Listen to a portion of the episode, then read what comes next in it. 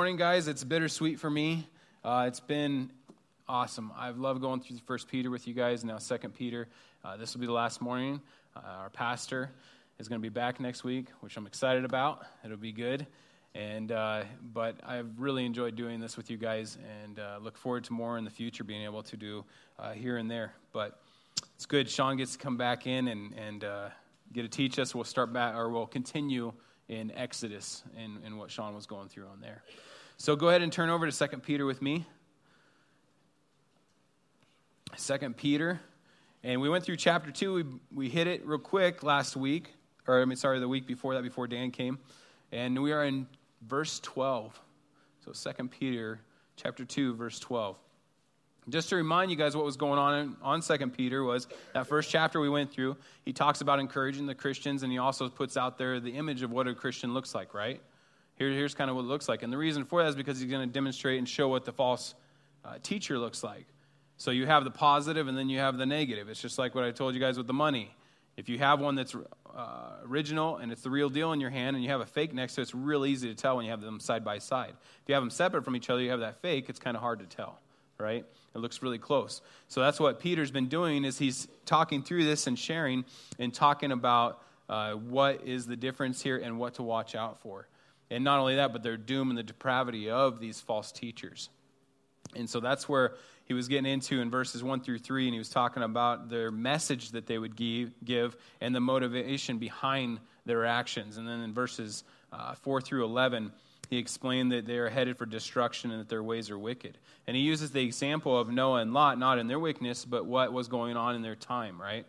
Everybody was turning against um, and they were in a place where there's very few believers or few righteous in those times, and just a few were saved out of that. And so, you know, I think it just goes to show as you go through that, just because a lot of people are saying something is true, doesn't mean it's true, right? And I've told you guys about that new term that they've come out with, wikiality, that it's no longer what I believe is good for me and, and what you believe, but now it's what they believe is good for them and what is good for them you know, is, is fine. What's good for us is good for us. So now it's a, a group thing. So if you have the numbers, well, that means that it has to be true. If you guys know of Wikipedia, Wikipedia, that's how it works. You can go in there and you can submit what you believe is the truth on the, the subject that's being told. If there's enough people that come in there and agree with you, that is the truth of that topic. That's how, yeah, Wikipedia. Hey, it's not an encyclopedia. I'm just saying, all right? I know it's a different deal. And that's why the, the term wikiality, it's basically what's the reality for that group. Now, we know in the scriptures, Jesus Christ himself was even very clear on hey, the, the gate's very small, right? It's very narrow. The way is narrow to righteousness, but the, um, the gate is wide or broad is the way that leads to destruction. And I've heard so many youth being challenged by the world and by that wide way. And well, if so many people are going that way, why wouldn't this be all right, what I want to do? Like, it really brings it into question. How could it be so wrong if so many people are doing it? And I don't see them suffering like what it says there. You know, and it, it brings into a lot of question for them. And now we know in the end there always is consequences, and we can even give testimony in our own lives on us joining the wide way, and then all of a sudden, here's the consequences. They show up, right? So encourage the youth. Show them that God's way is so good. Yes, it is smaller, it's narrower, there are fewer people going that way, but it has such a better place in the end, right? And so that's what he's going through in that first part. So let's get into verses 12 through uh, 17, and uh, we'll look at what he, they, he talks about their, their character or their depravity as false teachers. In verse 12, it says, But these, like natural brute beasts made to be caught and destroyed, speak evil of the things they do not understand and will utterly perish in their own corruption and will receive the wages of unrighteousness as those who count it pleasure to carouse in the daytime. They are spots and blemishes, carousing in their own deceptions while they feast with you. Having eyes full of adultery that cannot cease from sin, enticing unstable souls, they have a heart that trained on, in covetous practices and are cursed children. Verse 15 They have forsaken the right way and gone astray, following the way of Balaam, the son of Beor, who loved the wages of unrighteousness. But he was rebuked for his iniquity. A dumb donkey speaking with a man's voice restrained the madness of the prophet. These are wells without water, clouds carried by a tempest. for whom is reserved the blackness of darkness forever. And Lord, just as we come to you this morning, we learn looking at these false teachers, Lord, just help us to be aware and, and uh, to keep our eyes focused on you and what your truth is, Lord, that we would just dig into your word and that would be our foundation. Uh, not somebody's opinion or somebody else that's given us some glasses to look at your word through, but Lord, it's absolutely it's just your truth and your spirit guiding us under that truth. And uh, Lord, we just pray for those that are being deceived by them that we, they would be able to be rescued and brought out of that, Lord. Make them aware, open their eyes uh, to what they're following after. And Lord, just at the end of this book, as you talk about what's to come, Lord, I pray be encouraging. It's an exciting time, and it's also to show your absolute power and that there will be justice. And so we thank you for that and pray you just guide us through the study that you have for us this morning, that we would learn and we draw close to you as we come out of it, Lord. And we just thank you in your name and pray, amen. So, at the very first part, I'd just like to say in verse 12, this says that hunting is okay. All right? I'm just saying, hunting right there. It says, like natural beasts, made what? Made to be caught and destroyed, okay? it's all good. It's good to, you know, I have so many people go back to, you know, Shadrach, Meshach, and Abednego and like, oh, you got to be vegetarian because look at these guys were and it worked out. No, sorry, right here, I'm going New Testament. So, now what he's doing is he's relating them to these natural beasts. And the thing is, with a natural beast, it, it, it's just a beast. It has instinct, right? Sure, it has life, but it has instinct. And we can usually rely on that instinct. We know what it's going to be like. It, it, doesn't know the ways or the will, it just knows what it's supposed to do. It's been built into it. A great example is like the other day, uh, Jim, sitting out in the lobby, he asked me to go get some water out of his truck. He's got a dog in there, okay? And I go over to his house every once in a while, and Sugar, the dog, she's really kind to me. We've been getting along. It's been a slow process. She lets me touch her now. But I was like, dude, this is your truck. I don't think I want to be go reaching my hand in there to get you water out of there. The thing is, is Jim needed some water. So I'll go risk my hand, right? It's a special water. so I go out there, I open up the door. Ooh, that dog was showing its teeth. It has instinct. That's its place, right? That's its property. You don't go in there. Hey, we might know each other, but you're not coming in here, okay? Because my master's gone right now. I have a job to do. And so what ends up happening is I try to test it. Well, she jumps in the back, and I'm like, sweet, I'm going to go for it. Uh uh-uh. uh. She jumped right back up there, and I was like, all right, I'm stopping. I came back, Jim, sorry, you're going to have to take it out of the drinking fountain. it's not happening today. But the dog didn't know what was going on. Didn't know that his master wanted this water, right? That would be the better way to go. The dog's instinct was just direct and no, I'm protecting my property. I don't want to fail my master, right? Well, that's what he's relating with these brute beasts of, the, of men, these, these false teachers, that that's their instinct. That's what they know. They're evil. That's what they stick in. That's what they're about. They don't know the ways of God. They don't know what the better thing is. They know what they want, and it's about them and their flesh and their lusts. And that's what Peter's going to introduce us to and show us this is what drives them. So, one of the biggest things in helping us identify these people is where is their motivation? What are they focused on? Where are they at? What are they trying to do with my life? And how are they representing Jesus Christ to me? Is any of that happening here? And so he goes on. He says, You know, they speak because uh, they speak evil of the things they do not understand, just like Sugar did not understand what I was trying to do for her and her master, and will utterly perish in their own corruption. Here they are proclaiming to other people, here's how you avoid it, but yet they're in their own path to, to destruction, right, by their own corruption. Verse 13, and will receive the wages of unrighteousness as those who count it pleasure to carouse in the daytime. They are spots and blemishes, carousing in their own deceptions while they feast with you. And these guys, I mean, if you guys go through this, um, another little study you can look at too is in Jude. Jude goes right along with this part of Peter and, and what they go back and forth and talk about. But these false teachers, they have nothing better. They, they seriously are like the animals, and they count it pleasure just to go out and fulfill their lust during the day. And it's saying in the day because they have no shame. If it was night, it'd be shameful, right? They want to do it in the day where they're, they're exposed, but they're doing it right in the daytime. It's, it's, all, it's, it's on. And so then he talks about with these, uh, these blemishes, or the, they are spots and blemishes. And remember, he's speaking to a Jewish crowd, and with the spots and blemishes, that would bring right up the sacrifices. That they couldn't have a spot of blemish on the sacrifice, right? When they bring it to God, it wasn't acceptable before God. It had no purpose before God. And that's what he's saying. These guys are so far off, they're not acceptable. They have no purpose before God. They're spots and they're blemishes. They have no right to be there. It's not something that they need to be in. Now, the thing is with them is that they enjoy extravagance. They like luxuries in life. That's another way you could look. They eat with you, and they live off of what you're living off of. Um, they really, they're, they're just like mosquitoes in a sense. They just want to suck you dry. And you guys have probably been around these people, or you've even seen it on TV. These different people. I love what uh, Second Timothy. If you guys turn over, it's just a few pages back to the left. First Timothy, or sorry, Second Timothy. Second Timothy chapter three Paul warns Timothy, you know, as Timothy's becoming one of these leaders in the church, and he says, You need to watch out for these. You know, in perilous times, they're going to be perilous men. And so be careful. And so in, in 2 Timothy chapter 3, verses 1 through 7, he counsels him, and he says, But know this. That in the last days, perilous times will come, for men will be lovers of themselves, lovers of money, boasters, proud, blasphemers, disobedient to parents, unthankful, unholy, unloving, unforgiving, slanderers, without self control, brutal, despisers of good, traitors, headstrong, haughty, lovers of pleasure rather than lovers of God. Think that's like that's every characteristic in a false teacher. Having the form of godliness, but denying its power. And from, from such people turn away, have nothing to do with them. For of this sort are those who creep into households and make captives of gullible women loaded down with sins, led away with by various lusts, always learning and never able to come to the knowledge of the truth. Right there, I have it off to the side. That's a TV evangelist. So just straight up say it.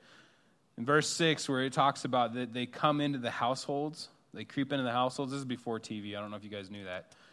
But this is written before there was TV or radio. But coming into the households, and what are they doing? They're burdening these poor people that are in their homes with these sins.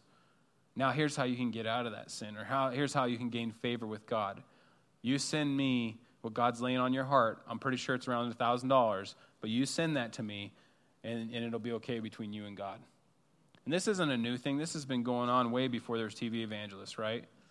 I mean, there's another religious church system that ended up deciding, one of the popes decided to go ahead and, and make up a thing, uh, indulgences, and you had to pay this off so that you can spring people out of purgatory or you can make your time better.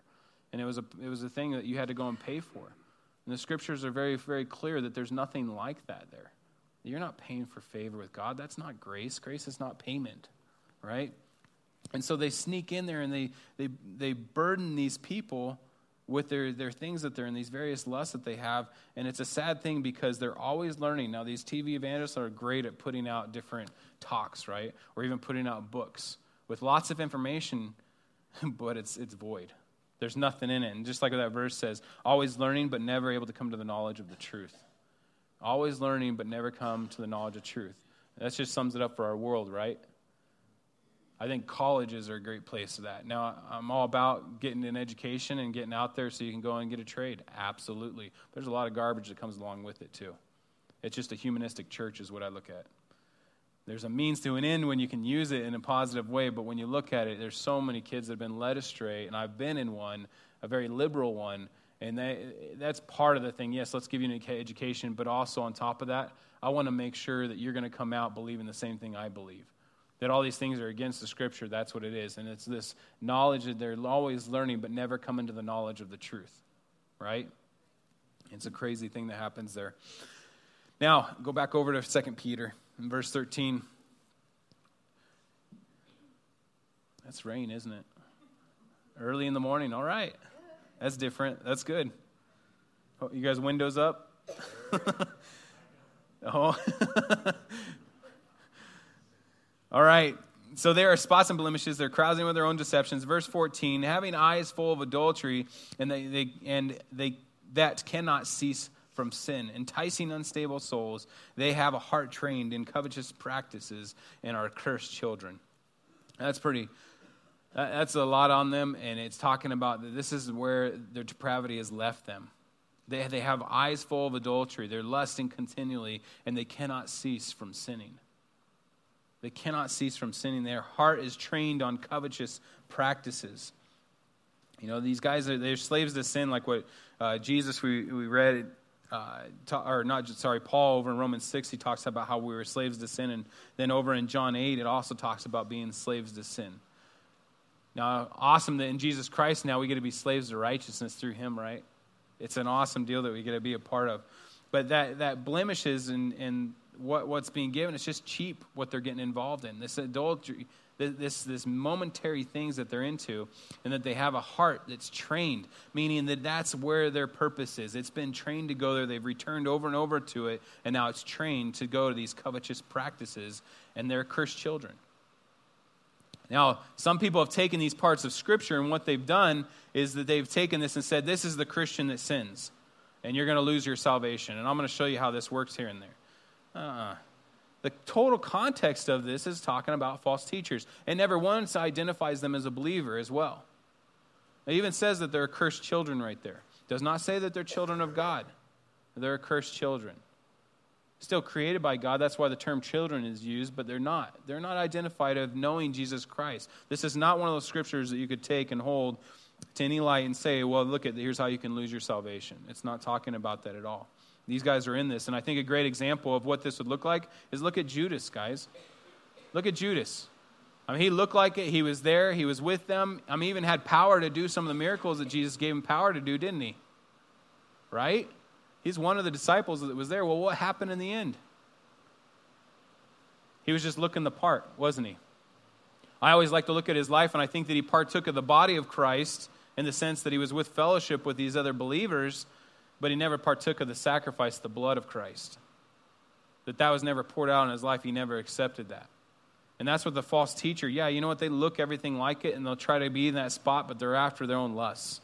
That's what they've been trained to do. They've trained themselves to go after that. Now, in verse uh, 15, they have forsaken the right way and gone astray, following the way of Balaam, the son of Beor, who loved the wages of unrighteousness. But he was rebuked for his iniquity. A dumb donkey, speaking with a man's voice, restrained the madness of the prophet. And he goes in there and he talks about what it looks like, and he gives this great example of Balaam. Now, Jude 11 uh, also goes through this and talks about it. If you guys want to look up the story, um, it's in Numbers 22, 24, and uh, there was a sermon done a while ago about Balaam as well. Um, neat character to look into because the guy was he was all about self, and he was conniving and he was tricky, and, and it was just crazy. Lord had to use a donkey to speak to him and say that this is not what you should be doing. turn the way and he actually saved his life by protecting him from uh, an angel in the road ready to slay Balaam. You guys can go check out the story. But what it was is Balak, the king of Moab, was trying to hire Balaam to curse Israel, okay? Because he was a prophet. He had been given the word of the Lord. This guy was legit in some of his things. He had done some prophecy before, but now he was becoming this hireling that he, this king wanted to hire. So Balaam wouldn't do it because he knew it wasn't right at first, but then the price got to be right. And I, there was this uh, talk about, hey, if uh, you know, I pay you $30,000 to go and rob this person over there. Are you going to do it? Yeah, you bet. For $30,000, I'll do that. Okay, well, what about $5? Wait, what a minute. You offered 30. Is, you know, what do you think? I am a thief? well, clearly, it's been established the price is just now what we need to negotiate, right? And that's what happened with Balaam. Oh, yeah, I'm going to be righteous and be righteous. Oh, the price is right. And that's what ended up happening is Balak gave him a price, and so he entertained it, and he was going to go have a word with this king. And that's on the way he was going there that uh, the angel stood in the road, and the donkey went off three different times until finally he had to speak to him and say, "I'm not going any further. There's an angel right in the road that's going to slay you." So. Anyways, what ends up happening is that doesn't work out. He ends up, God lets uh, Balaam go. He does not curse Israel. Uh, Balak gets really frustrated with the whole deal. And later, Balaam ends up telling Balak look, I can't put a curse on them, but here's how you can make them fall. Entice them with your women and your parties and all that stuff, and then because they'll turn against God, they're going to lose favor with God. Evil man, right? He's teaching them how to sin. Evil guy.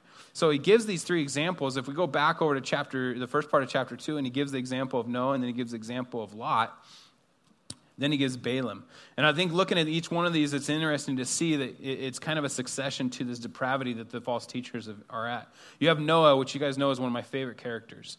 This guy that just stood strong for 100 years, just preaching righteousness, preaching the doom to come, warning people about what's going to happen, and being diligent, even though he's mocked and scoffed at, to continue to build this huge boat that made no sense because no man had ever seen that much water on the land before, especially where he was at, right?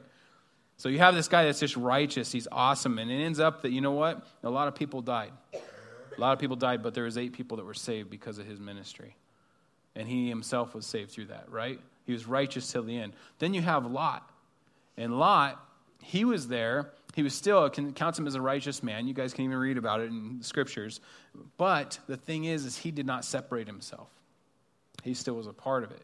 He was in there. He wasn't doing those sins, but he was in the place of it. So he hadn't completely separated himself.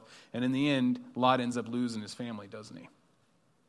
Now we know his wife was turned to a pillar of salt, and his girls, I know they didn't die, but look at their depravity that they'd fallen into. I mean, it was just a sick story what ended up happening. So that he was righteous, he'd not separated himself, and there's consequences for that. And then you come to Balaam, which was just straight up unrighteous, and he taught others to be unrighteous. And in the end, you know what happened to him? They went to battle, and he got killed. He was destroyed. And you get to see these different things, and it's a warning to these, these false teachers. This is your end. You guys are just like Balaam. Jude also says you guys are like that. You're like what, what Cain as well, looking after what you guys want to do in your focus in your own life.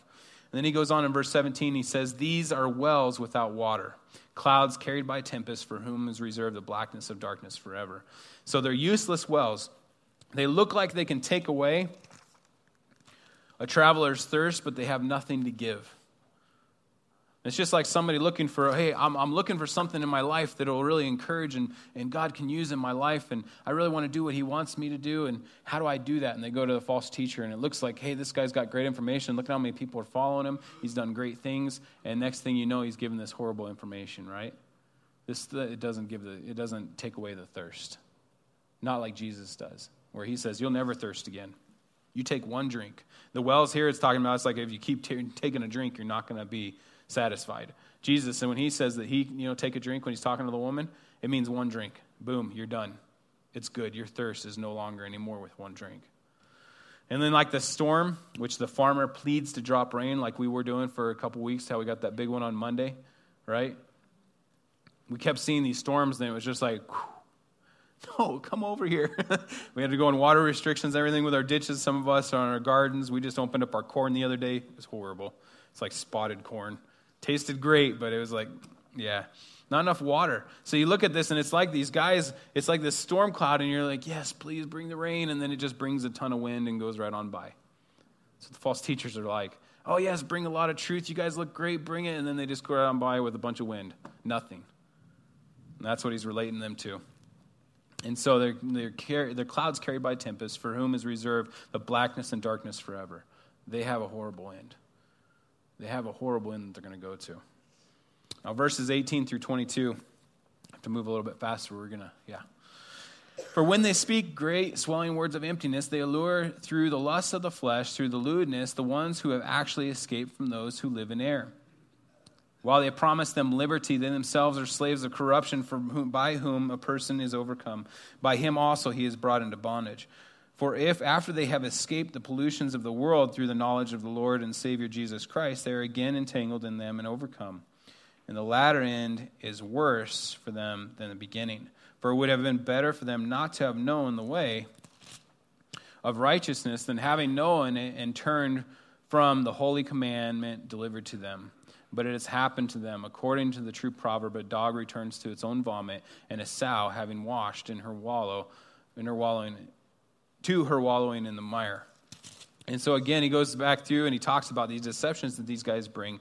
And what he says that they have great swelling words, just like that tempest, just like uh, the well without water. They're empty and they lure like a lure, like a fishing lure.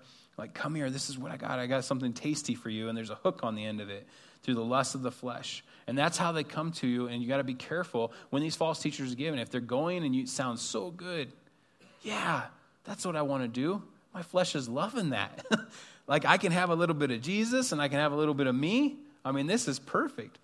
And so they come with this and they say, Here you go, have the lust of the flesh. Here, have this lewdness. And, and the ones that have actually escaped from those uh, who lived in error. And what that's talking about is those that have just come out.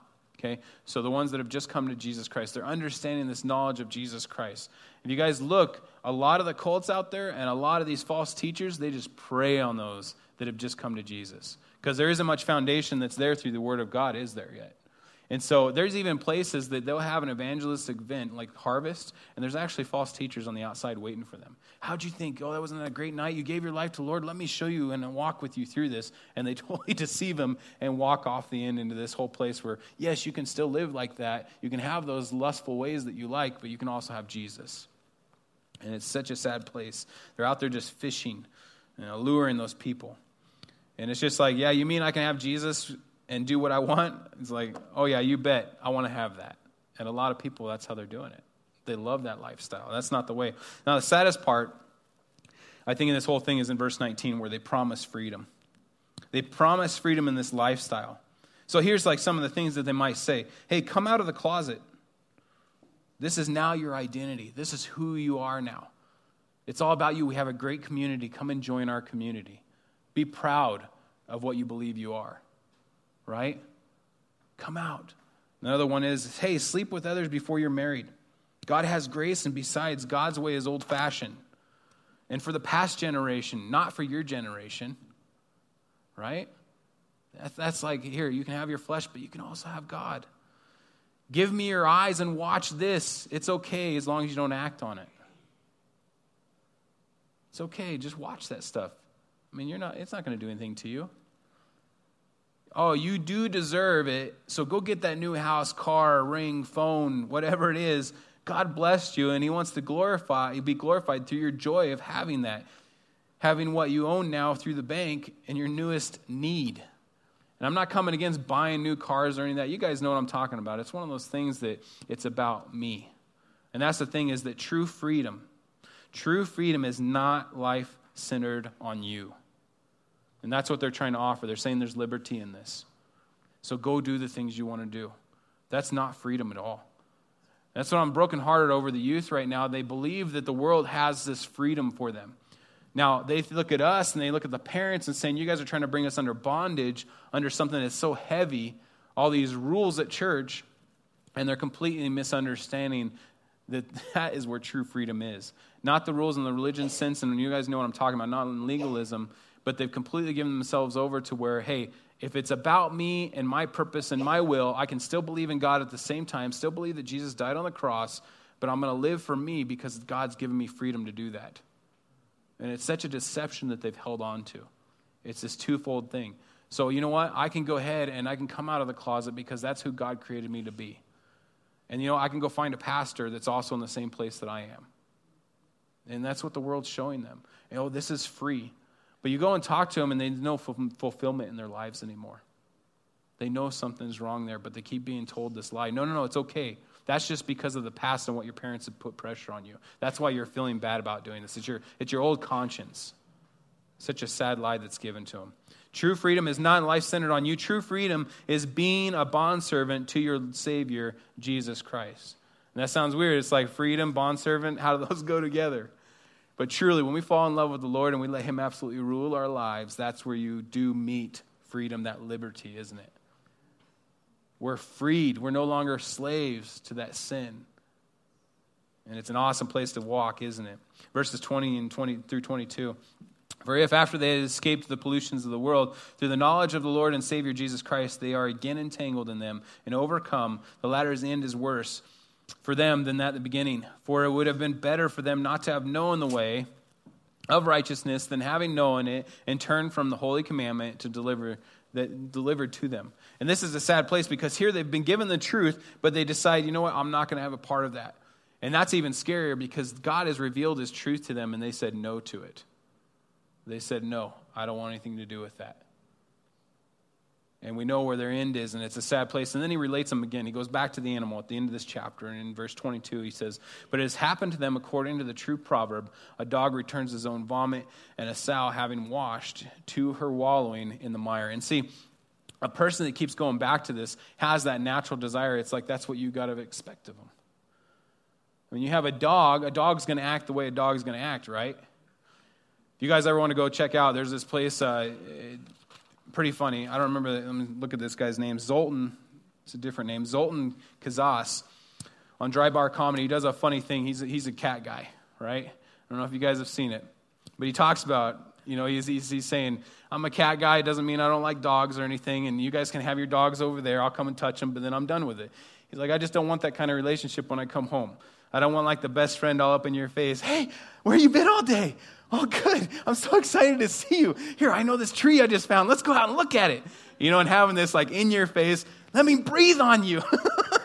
this this whole relationship of what a dog is. He's like, I like the cat thing. It's kind of like, hey, what's up? How you doing? Oh, never mind. I don't really care. I'll be in the kitchen. and then there's the dog that's like, oh yeah, pet my belly. Oh, best friend ever. Oh, it feels so good. You're the best. and having that weird relationship. The dog's going to always be that way. It loves that. It has a different relationship than what a cat would. Cat's like, scratch my belly. Okay, three times. Yeah, I'm done. I'm over it. I got things to do. so I'm out of here. You guys should watch it. It's a pretty funny one where he talks about that. But there's this character that goes along with a dog, there's a character that goes along with a cat. That's who they are. That's who they are. And that's what he's talking about here. A dog, they're going to throw up because they ate something bad and they're going to go right back around to it because, hey, there's free food. it's just sick. But he wants to make a point and say, this is what their character is, this is what they are. A pig, we were up at the 4 H thing the other day and they're trying to wash off the pigs, right? There was so much screaming going on in that pen. They're like, what are you doing to me? I'm a pig. I am not meant to be clean, right? Some of our kids feel the same way. they, as soon as you wash them, what are they going to do if there's a mud pit there? They go back to it. Why? They're pigs. We wouldn't think anything less of them. It's like, yes, that's a pig. No surprise. So when people do this, see the character of man, and it's unfortunate when we live life for ourselves and this liberty that they're promising our youth and they're promising us is a sad deal because it leaves you in this place where you're human and that's what you're going to go back to. You're going to be the slave to sin. That's what you're going to do. Nothing else is going to be expected of you. Till Jesus Christ comes along in your life and he asks you to die so that he can bring you to a new life. Not to heal you, not to heal and put a band aid on your problems, but to watch and have you die that old self, so that old man is put on the cross, like we read in Romans 6, so that he can bring you to a newness of life. Because it has to be through the power of Jesus Christ to raise you in that way. And I encourage any of you guys that do not know Jesus Christ, do not walk in these ways. Do not keep following this path to destruction. Stop living in your lusts, guys. If you guys don't know Jesus Christ yet, it's not that you're coming under him so that you can follow a bunch of rules. That's not what Jesus is about. You're going to want to follow those rules because you're going to fall so in love with him that you're going to be like, Jesus, what can I do? He says, if you love me, you're going to follow my commandments. It's not a prerequisite that, hey, I'll die for you if, if you follow my commandments. No, he died for us before we even followed him while we were sinners, right? So don't get caught up in the world telling you that Jesus equals rules equals this chain. That's not Jesus. Jesus has absolute freedom, guys. If you don't know Jesus, please come and talk to me or Sean or one of the elders, guys. We'd love to introduce you. Love for you to get to see who Jesus Christ is and watch you walk with him in your life. Avoid what's going on here and what Peter's warning against. Not walking in that way. Don't believe the lies of the world, guys. Mm, chapter 3. Whew, we might do this. This is good. Chapter 3. One of the things that the false teachers were attacking was that Jesus promised to return. So now he's going to go into talking about this is what they're after right now. This is one of the main issues. See, I'm going to discount everything that Jesus said or God said or you guys are saying as Christians because look at he said he's coming back, he hasn't showed up. You're false. And even they do the same thing to us nowadays. I mean, they do it on several different occasions. They, they, they, just they try to run us through the mud, and it's like God just shows Himself to be truthful every time. I know you guys have. I know one of the things that was a while back, but they were saying that you know that, that instance never happened with Jesus and Pilate because there's no account that Pilate was ever governor of Judea, right? Because they haven't ever found anything in history that proved that, and so therefore it must be an error. And it's like what? so one-sided, so biased. If there's nothing to prove, it doesn't mean it, it means it just hasn't been discovered yet. And guess what happened? I think it was in the late 70s, they found a pillar that had this thing talking about who was the governor of that place. Guess who it was? Pontius Pilate. And it's like, oh, dang it. Can't use that one against the Christians anymore. and they keep doing that. Any of the things in the scripture, if it hasn't been found yet, doesn't mean that it's not true. And so in this part of scripture, hey, since Jesus hasn't shown up, you know, God's promise probably wasn't the real deal. You guys are off. And so that's where they attack first. So let's read 1 through 9. Beloved, I now write to you this second epistle. He's saying, I'm writing this second letter to you guys, in both of which I stir up your pure minds by way of reminder, that you may be mindful of the words which were spoken before by the holy prophets and of the commandment of us, the apostles of the Lord, Lord and Savior. Knowing this first, that scoffers will come in the last days, walking according to their own lusts, and saying, Where is the promise of his coming? For since the fathers fell asleep, all things continue as they were from the beginning of creation. For this they willfully forget that by the word of God the heavens were of old, and the earth standing out of water and in the water, by which the world that then existed perished, being flooded with water. But the heavens and the earth, which are now pre- preserved by the same word, are reserved for fire under, until the day of judgment and perdition of ungodly men. But, beloved, do not forget this one thing that with the Lord one day is a thousand years, and a thousand years is one day. The Lord is not slack concerning his promise, as some count slackness, but his long suffering toward us, not willing that any should perish, but that all should come to repentance. So, what he's going to dive into, he's going to say, This is not right what they're talking about. I'm going to give you some evidence of why it's not okay what they're talking about. They don't understand God. They don't understand. They claim that they do, but what they're trying to do is make them in their own image. Here's what I would do if I was God I would have already showed up and given this promise. Well, God's not that way. And that's what he's going to go into. But right at the very first, he says, I'm writing this epistle to you because I want to stir up your pure minds. I want to remind you. Reminders are great.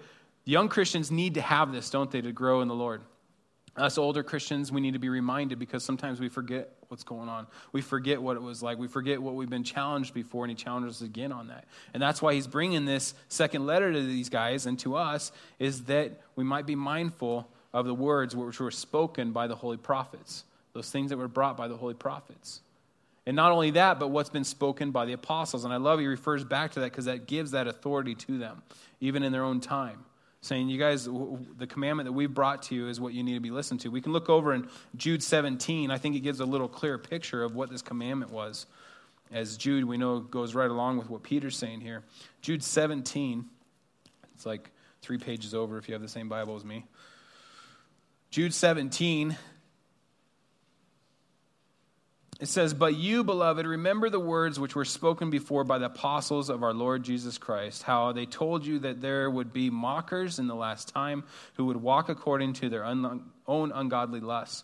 These are sensual persons who cause divisions, not having the Spirit. But you, beloved, building yourselves up on your most holy faith, praying in the Holy Spirit, keep yourselves in the love of God, looking for the mercy of our Lord Jesus Christ unto an eternal life and have compa- and on some have compassion, making a distinction, but others save with fear, pulling them out of the fire, hating even the garment defiled by the flesh. And this again, reiterating that, hey guys, this has been given to you by the apostles. Listen up. This might be something you've heard before. He's going to remind you again. It's always good to be reminded. Verse 3 Knowing this, that the scoffers will come in the last days, just like what Jude said as well, walking according to their own lusts and saying, Where is the promise of his coming? For since the fathers fell asleep, all things continue as they were from the beginning of the creation. So, what they're doing is they're uh, validating their lusts, their walk, and how they want to follow after their own things because God didn't fulfill a promise. And that might seem far fetched and like what's going on here, but I think we've done that in our own lives. We feel God didn't follow through with something in our own lives that we felt He'd promised or we felt that we agreed with Him on, and so we're going to go ahead and return back to whatever it is that we've been falling into. And being careful that our walk is not based on how we think God's going to deliver His message to us or He's going to deliver our needs to us. That it is absolutely perfect on His timing, that He is the one that has absolute control.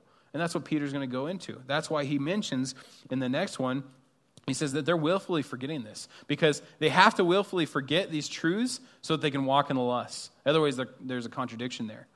You know, they hit a wall. You can't walk in your lust and also believe what God has said he will do. It doesn't work that way. You're lying about one or the other.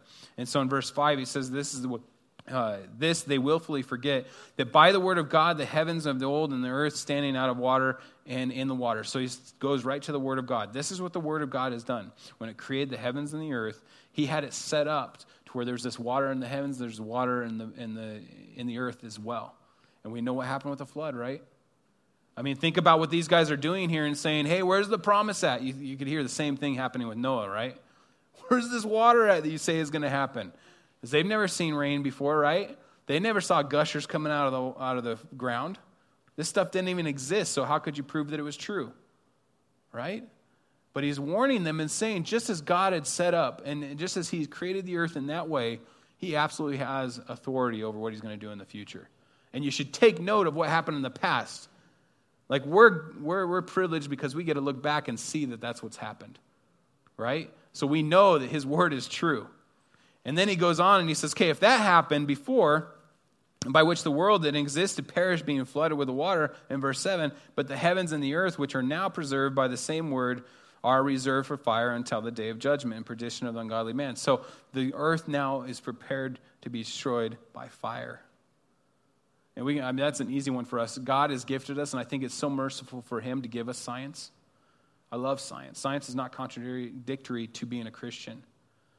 Science is we're going to explore, and He set all these awesome things out for us to go and explore and understand and build and create. I mean, we're created in His own image. It's a neat thing to go and study these awesome things that God has made in this world.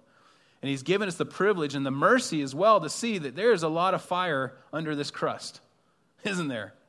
There is a lot of energy that's just waiting to blow up. You guys have heard about the, the super volcano under Yellowstone, right? It's like it, people talk about it all the time. When's that going to blow? And when it does, half the United States is going to be wiped out. The rest is going to suffer from ash and the fallout or whatever is going to happen. It's a big deal.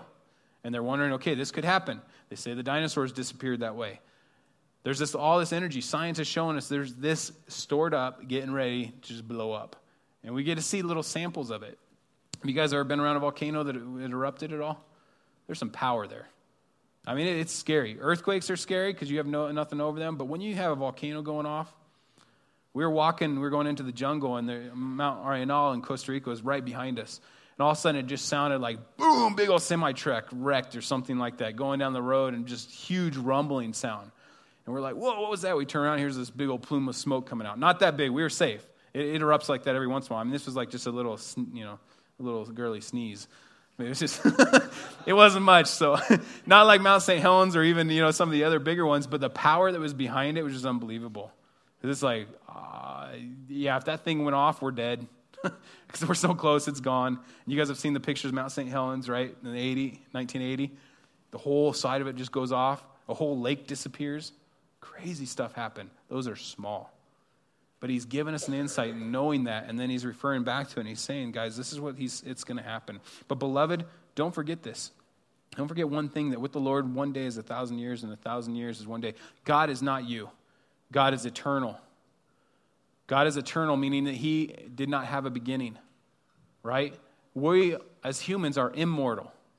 We have a beginning, but we don't have any end. We live on. That's what it talks, it's very clear in the scriptures right? So we can't say, well, God, this is how it is, but God in his eternal state lives outside of time. If you're eternal, there is no time constraint. And so you know what? His timing is going to be absolutely, it's going to be perfect. He knows what's going on. And so for us as humans, Peter tries to show us, guess what? You have no idea of what time is. You have days and years that you guys go off of with God means nothing. It doesn't exist with him. That's why it's saying that, you know, as a day is a thousand years, a thousand years is a day. That's what he's trying to explain. So then in verse 9, the Lord is not slack concerning his promise. Just because you guys think that he's not coming when you think he should have, he's not slack. Instead, you guys should look at it this way that he's long suffering toward us. They completely erased and they deceived others into thinking, well, this must not be true when God is being long suffering even to those guys. He's long suffering towards us, not willing that any should perish. I love God because He doesn't want anybody to perish. He's not this big evil creator being in the sky that just wants to annihilate us, as some would say He is. He doesn't want anybody to perish. He wants everybody to come in repentance, right? Repentance is that changing of the mind. That's what repentance is changing of the mind. It is not regret. Regret says, Sorry, I got caught. It's kind of going back to Judas. He was sorry for what he had done. He did not change his mind about it. That's repentance, is changing the mind, or it's not remorse either. Remorse just leads to hopelessness and it leads to despair. Repentance is like, you know what? I'm changing my mind about where I was going. I'm going this way with Jesus now. That's where we're going to go. Verses 10 through 13. But the day of the Lord will come as a thief in the night, in which the heavens will pass away with a great noise, and the elements will melt with fervent heat. Both the earth and the works that are in it will be burned up. Therefore, since all these things will be dissolved, what manner of persons ought you to be in holy conduct and in godliness, looking for and hastening the coming of the day of, God, because of which the heavens will dissolve, being on fire, and the elements will melt with fervent heat. Nevertheless, we, according to his promise, look for a new heavens and a new earth in which righteousness dwells. This right here, this scripture, there's a lot of neat things here. This, this is one of those big uh, places in my life that I got to see, wow, the scripture is something that's totally different than other writings that man has put out. Back in this time, they had no idea that the, the elements would melt with fervent heat. Okay, what it's talking about here in the Hebrew, it's actually talking about like the breaking down of elements on a molecular scale. Not just, hey, I put some metal in the fire and it melted. That's not what it's talking about. It's like a breakdown, a dissolving. This is pre anything that they believed back then as far as science was concerned. God wrote it, guys. He knew what he was talking about such a testament to this is absolutely before its time. How could it have been that way other than that the Holy Spirit guided him in writing this down? It's a neat passage. Now, as it goes on, it talks about another thing that there's a, there's a conflict with another religion, the JWs, that they believe that you're in paradise right now, that this earth is going to continue on, right? This scripture is very clear. Guys, it's dissolved, it's destroyed, it's gone absolutely wiped out. And we, as believers, look forward to the new and what he's going to make. And you guys can over to Revelation 21. It talks about the new heavens and the new earth that he makes. And if you start looking at the details on how big it is, oh, it's awesome. Okay, the New Jerusalem is just unbelievable. It's a cool thing to study out. Look at that and see what he's making for us. It's such a, an encouragement to our walk. But all that stuff's going to disappear, and I'd love to go more into. We don't have the time, but I was studying through some of the science things, and I'm I'm so far away from understanding completely what you know nuclear physics. Sorry, guys, I don't get it very much. but looking at the little bit I got to study through is so interesting that this. A lot of people will say, "Well, this is a big nuclear war that's going to happen. That's going to destroy everything." It's interesting. Within a nuclear bomb, you cannot get all the atoms to start going and splitting themselves or imploding on themselves in succession okay? It's impossible, basically. I went through two different articles, and they said man can't do it. You know, they were worried about that when they set off the first atom bomb. They thought it would set off a chain reaction and basically destroy the whole Earth. Well, they're not that irresponsible. They had sciences checking it out, making sure that that wasn't going to happen before they set the bomb off. Okay? What ends up happening is it, can, it just happens within that controlled area of that nuclear bomb. So only those atoms are imploding on themselves, and that energy is released into what we have either as an atom bomb or a nuclear bomb now. And so, man, it was interesting because they said that to get a chain reaction like that to happen where everything is just dissolved, all of the atoms implode, would have to be so precise that no man could ever create anything like that to make that chain reaction happen. So I would disagree with this is going to be a nuclear war and it's going to be all this fallout and that's what destroys everything. God's finger, I believe, is on the button. It's God's timing. It's when God says it's done. I'm wiping all this out and I'm creating new. That's his responsibility. That's what he's going to do. And through other scriptures, if you guys would want to, I could take you through and show you that it, it points to him and he's the one in control of it. He's the one that's going to do it. Interesting thing. Go and study that. Interesting things that you get to find out. And just seeing these scriptures and just pulling them apart, seeing, wow, this definitely is inspired by the Word of God. It's inspired by the Holy Spirit. So neat. Last verses here 14 through 18. Therefore, beloved, looking forward to these things, be diligent to be found by him in peace, without spot, and blameless. And consider that the long suffering of our Lord is salvation, as also our beloved brother Paul, according to the wisdom given to him, has written to you. As also in all his epistles, speaking in them of these things, in which are some things hard to understand, which untaught and unstable people twist to their own destruction, as they do also to the rest of scriptures you, therefore, beloved, since you know this beforehand, beware lest you also fall from your own steadfastness, being led away with the air of the wicked, but grow in grace and the knowledge of our Lord and Savior, Jesus Christ. To him be the glory, both now and forever. Amen. And so he goes on and he says in verse 14, Be diligent. You guys remember we talked about this before. This is this third time he's used this in his epistle. Be diligent. Looking for diligence, right? There's an act that we do. We're diligent in what we're, uh, how we're walking with Him in that spiritual growth, to be found in peace with Him without spot and blameless.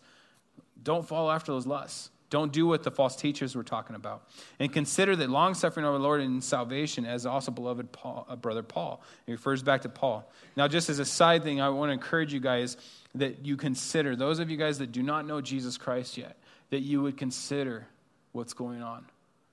Consider what he's even saying here. God is in a place with you right now that he has this long suffering because he does not want you to perish, like what we just read. He has long suffering for you. He wants you to repent and turn to him, and that's what he's saying. Consider that the long suffering of our Lord is salvation. Let that salvation come into your life that he's called you to. Then he talks about Paul and he says, according to the wisdom given to him, and he says, you know, he's written to you. He's, a, he's saying these letters he's written to you. Now, they're kind of hard to understand sometimes because it's kind of foreign, this grace idea. You know, you had a lot of Judaizers coming in that were saying it's all law. You can have Jesus too, but you need to follow these rules as well to get salvation. And that's what he's talking. It's hard to understand that what grace is about because it's a whole new concept. It's a new covenant that we're under. And so that's why he's saying it's hard to understand, and you need to be taught and stable so that you're not twisting it to their destruction, their own destruction. And some people are coming in barely getting the idea and saying that he's in error. He's in error. He's saying grace, like what we talked about in, in Romans 6. It's all about grace. Do what you want. And they're misunderstanding what he was talking about, that it wasn't about that. And so then he goes on and he says, and I think it's interesting because he even associates Paul's letters at that time as scripture. He says they also twist the rest of Scripture, the rest being that he is included in that. Isn't that interesting? That even at that time it was considered Scripture. Awesome. So I'd have to argue that, you know what? I would doubt that the church is the one that canonized Scripture, as some would argue. Right here, I see an apostle showing that another apostle is Scripture. And God has said that right there. And then he goes on and he says that they twist it. And this twist word is this interesting because it actually is talking about being on the racks like back when they used to torture people and they twist them out of deformity.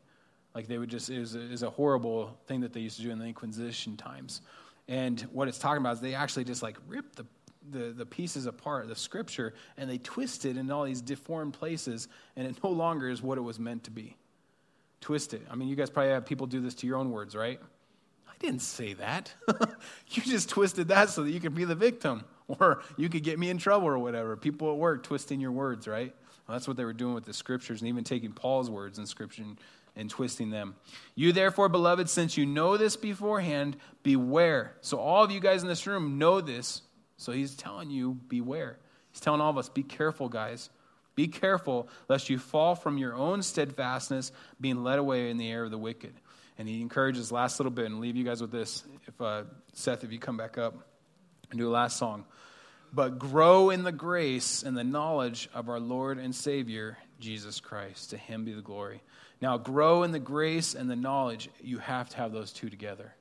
It is super easy to grow in knowledge, isn't it? Well, for some of us. it's easier, I think, to grow in knowledge, to get to know these things about God, to, to understand or to look in the scriptures and know them. Grace is a very hard thing to grow in, isn't it?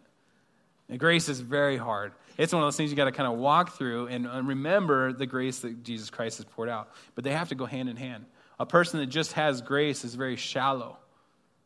Without that knowledge to be that foundation that's there, the knowledge of the Word of God, that person with the grace is like, yeah, just everything goes. What's good for you is good for you. Whatever you want to believe, I'm going to give you that grace. And that's not knowledge. That's not knowledge. But you also you can't have it on the other side where it's just knowledge because that leads to legalism. That leads to I have all the right answers and you shouldn't have done that and I'm going to hold that against you. See how you have to have both of them? So he says grow in grace and knowledge. And then that last little bit guys, to him, right? To him be the glory both now, today, and forever. Amen. Lord, we just thank you so much for today and well, we want to give you the glory and just praise your name and thank you so much for what you've brought us through. And Lord, help us to be steadfast in those things that you've taught us to do, that we would be aware and that we'd be reminded constantly as we walk through your word with you and, and just understanding and, and uh, being excited about you. That we wouldn't turn away and we wouldn't lose or forget our first love, like what you say one of the churches in, in Revelation did, Lord. We want to be right there with you. We want to remember. Uh, we want to be excited about your work, Lord. And uh, just continue just to pour out that, that long suffering on those family members that we know don't know you. And uh, Lord, just if there's somebody here this morning that does not know you, that they would just take that bold step and understand and know that they're a sinner before you and you've made a way for them and you've forgiven them, Lord. I pray that they be bold and they'd come and talk to one of us, Lord, and they would just be able to accept you into their life and what work you've done for them, Lord. And we just thank you so much for today, Lord. I pray for these guys to go out this week, that you protect them, and uh, just give them awesome opportunities to be able to share your fa- the, their faith and just the awesome works you have in their life, Lord. Thank you so much for your blessings and pray this in your name. Amen.